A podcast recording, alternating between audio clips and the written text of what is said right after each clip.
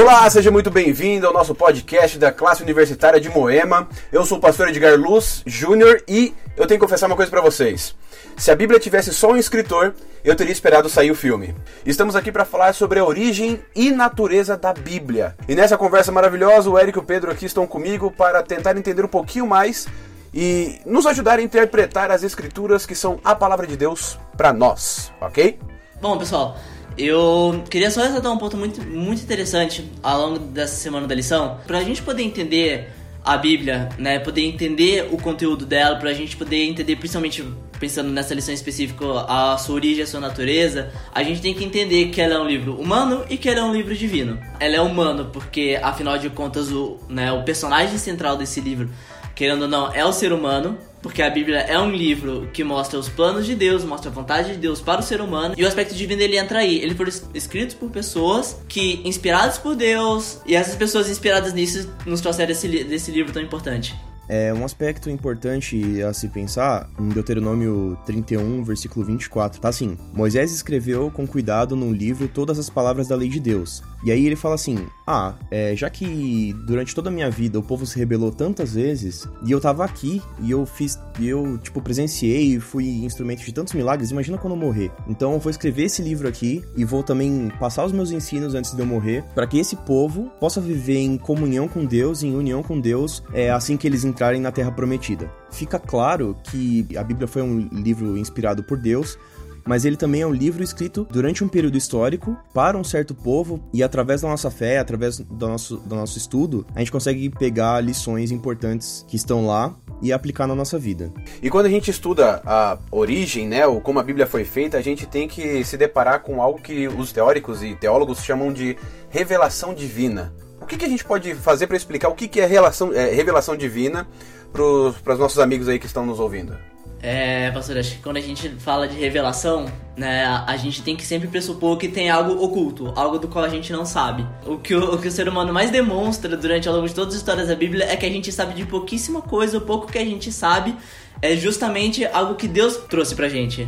Seja planos, sejam perspectivas pro futuro, né, trazer esse primeiro ponto da revelação divina é entender, em primeiro lugar, que a gente, que a gente realmente assim, a gente tá totalmente perdido. A única luz que a gente tem no escuro, né, nesse escuro, né, nesse breu que é o nosso destino, é aquilo que está revelado na palavra através de Deus. Acho que é isso mesmo, o Eric cobriu bem a, esse, esse fator, né? O, a revelação é exatamente trazer algo que não está claro, algo que está oculto, e Deus tem todas as respostas e o que ele tinha interesse que a gente soubesse, ele revelou. E para que a nossa interpretação do texto seja o mais honesta possível, o mais próximo daquilo que Deus realmente quis deixar, buscar o texto com fé e principalmente com humildade.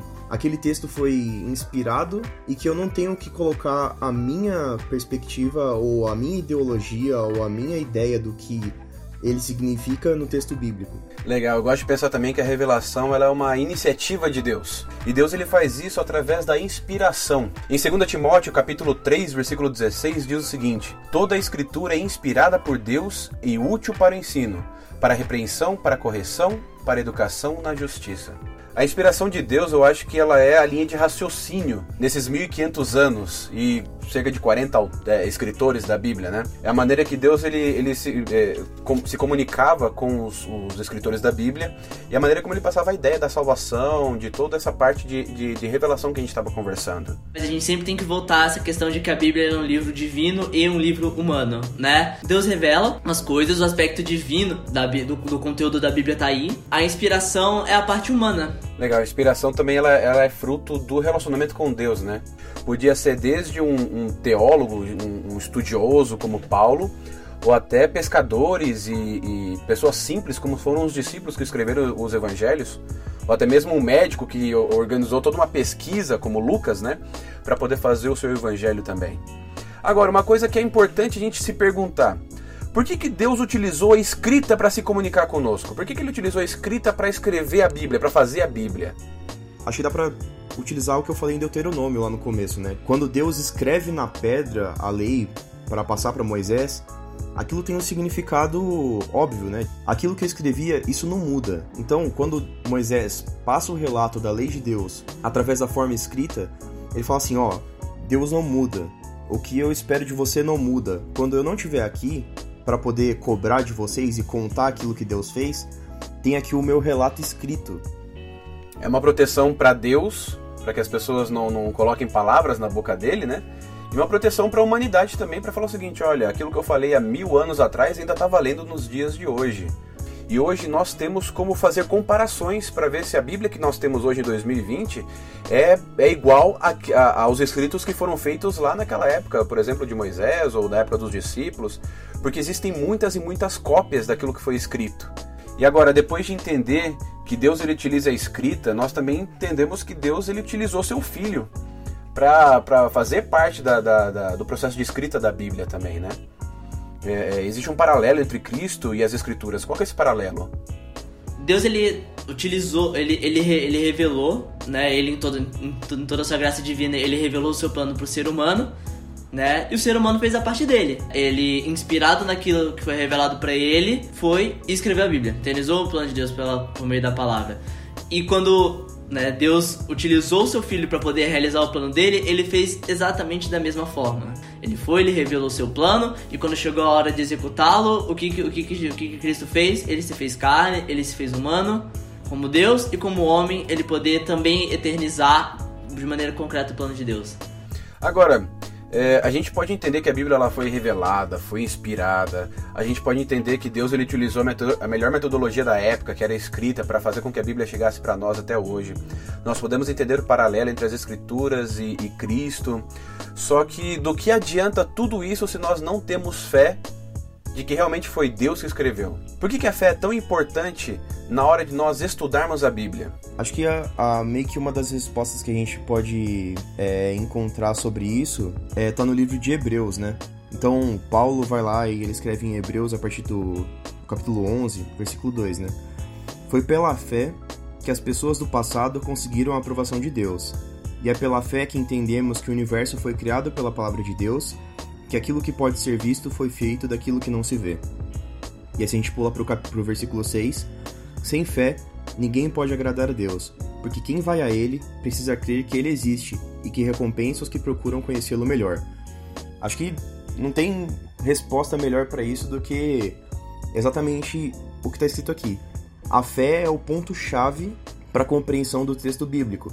Se você vai para a Bíblia sem fé, sem querer acreditar naquilo que Deus deixou, não faz sentido, sabe? É, uma coisa legal de você pensar também é o seguinte, que a Bíblia, junto com a fé, ela só vai ser útil na sua vida se você estudar. A Bíblia como enfeite na sua estante, a Bíblia como um amuleto de boa sorte, ela é inútil, porque se a Bíblia estiver fechada, se você não estiver estudando e se aprofundando na vontade de Deus no plano da salvação, ela vai ser só um livro de enfeite ou só algo jogado na sua prateleira e nada mais. Eu acredito que a busca por, por Deus, através do texto bíblico, através da inspiração que ele deixou, é, deve ser feita com humildade e principalmente com fé. A gente nunca vai conseguir compreender 100% aquilo que Deus espera ou que aquilo que ele deixou na Bíblia. Sempre vai ter alguma coisa a mais, sempre vai ter alguma coisa, como a gente disse, oculta, que foge da nossa compreensão humana. E aí, por isso que a gente depende da fé. Porque senão a gente vai começar a completar as lacunas com aquilo que a gente acha. A gente vai começar a construir uma religião baseada naquilo que nós seres humanos, humanos entendemos como certo. Quando na verdade não é isso que Deus espera da gente. Ele espera que a gente esteja em relacionamento direto com Ele e aí através dele nós podemos ser inspirados e cumprir a sua vontade. Primeiro sobre o que o Pedro falou, no Espírito de Profecia, na obra Parábolas de Jesus, ela já fala o seguinte, né, que o conhecimento da verdade depende principalmente da pureza de propósito e da simplicidade de uma fé sincera e confiante. Um dos elementos essenciais para a gente entender a natureza da Bíblia, entender o que está dentro, entender o que o poder dela, tá em a gente poder compreendê-la mediante o uso da fé. A segunda coisa sobre o que o pastor falou, né? Acho que não existe nada mais incoerente num filme de terror daqueles de exorcismo, em que o pastor ele, em que o pastor ele aproxima a Bíblia fechada da pessoa da, né, da, pessoa, da pessoa que está possuída e ela vai embora, justamente porque o poder da palavra não tá nela sendo fechado, usado realmente como um talismã, né? Mas o poder dela, na verdade, tá no seu conteúdo, tá no que tá escrito nela, entendeu? É daí que vem o poder da Bíblia. Ela te dá acesso ao, ao maior poder que existe no universo, né? Que é o poder de Deus. Essa aqui é uma, apenas uma conversa geral da nossa lição da Escola Sabatina dos universitários aqui. Nós estamos com o tema origem e natureza da Bíblia. Você pode aproveitar também para pegar a sua lição, estudar um pouquinho mais e nos encontrar no nosso sábado agora, na nossa próxima reunião, onde nós vamos discutir um pouquinho mais sobre todos esses temas e, e questões da Bíblia que nós acabamos de conversar aqui com você. Não se esqueça também de seguir a nossa página no Instagram, é Universitários Moema. E se você quer participar também do nosso podcast, manda lá pelas mensagens no direct do, do Instagram que você quer participar. E você pode vir aqui conversar conosco também, discutir um pouquinho mais sobre os temas da lição e como nós podemos interpretar as Escrituras. Muito obrigado pela sua presença aqui, fique com Deus e um grande abraço.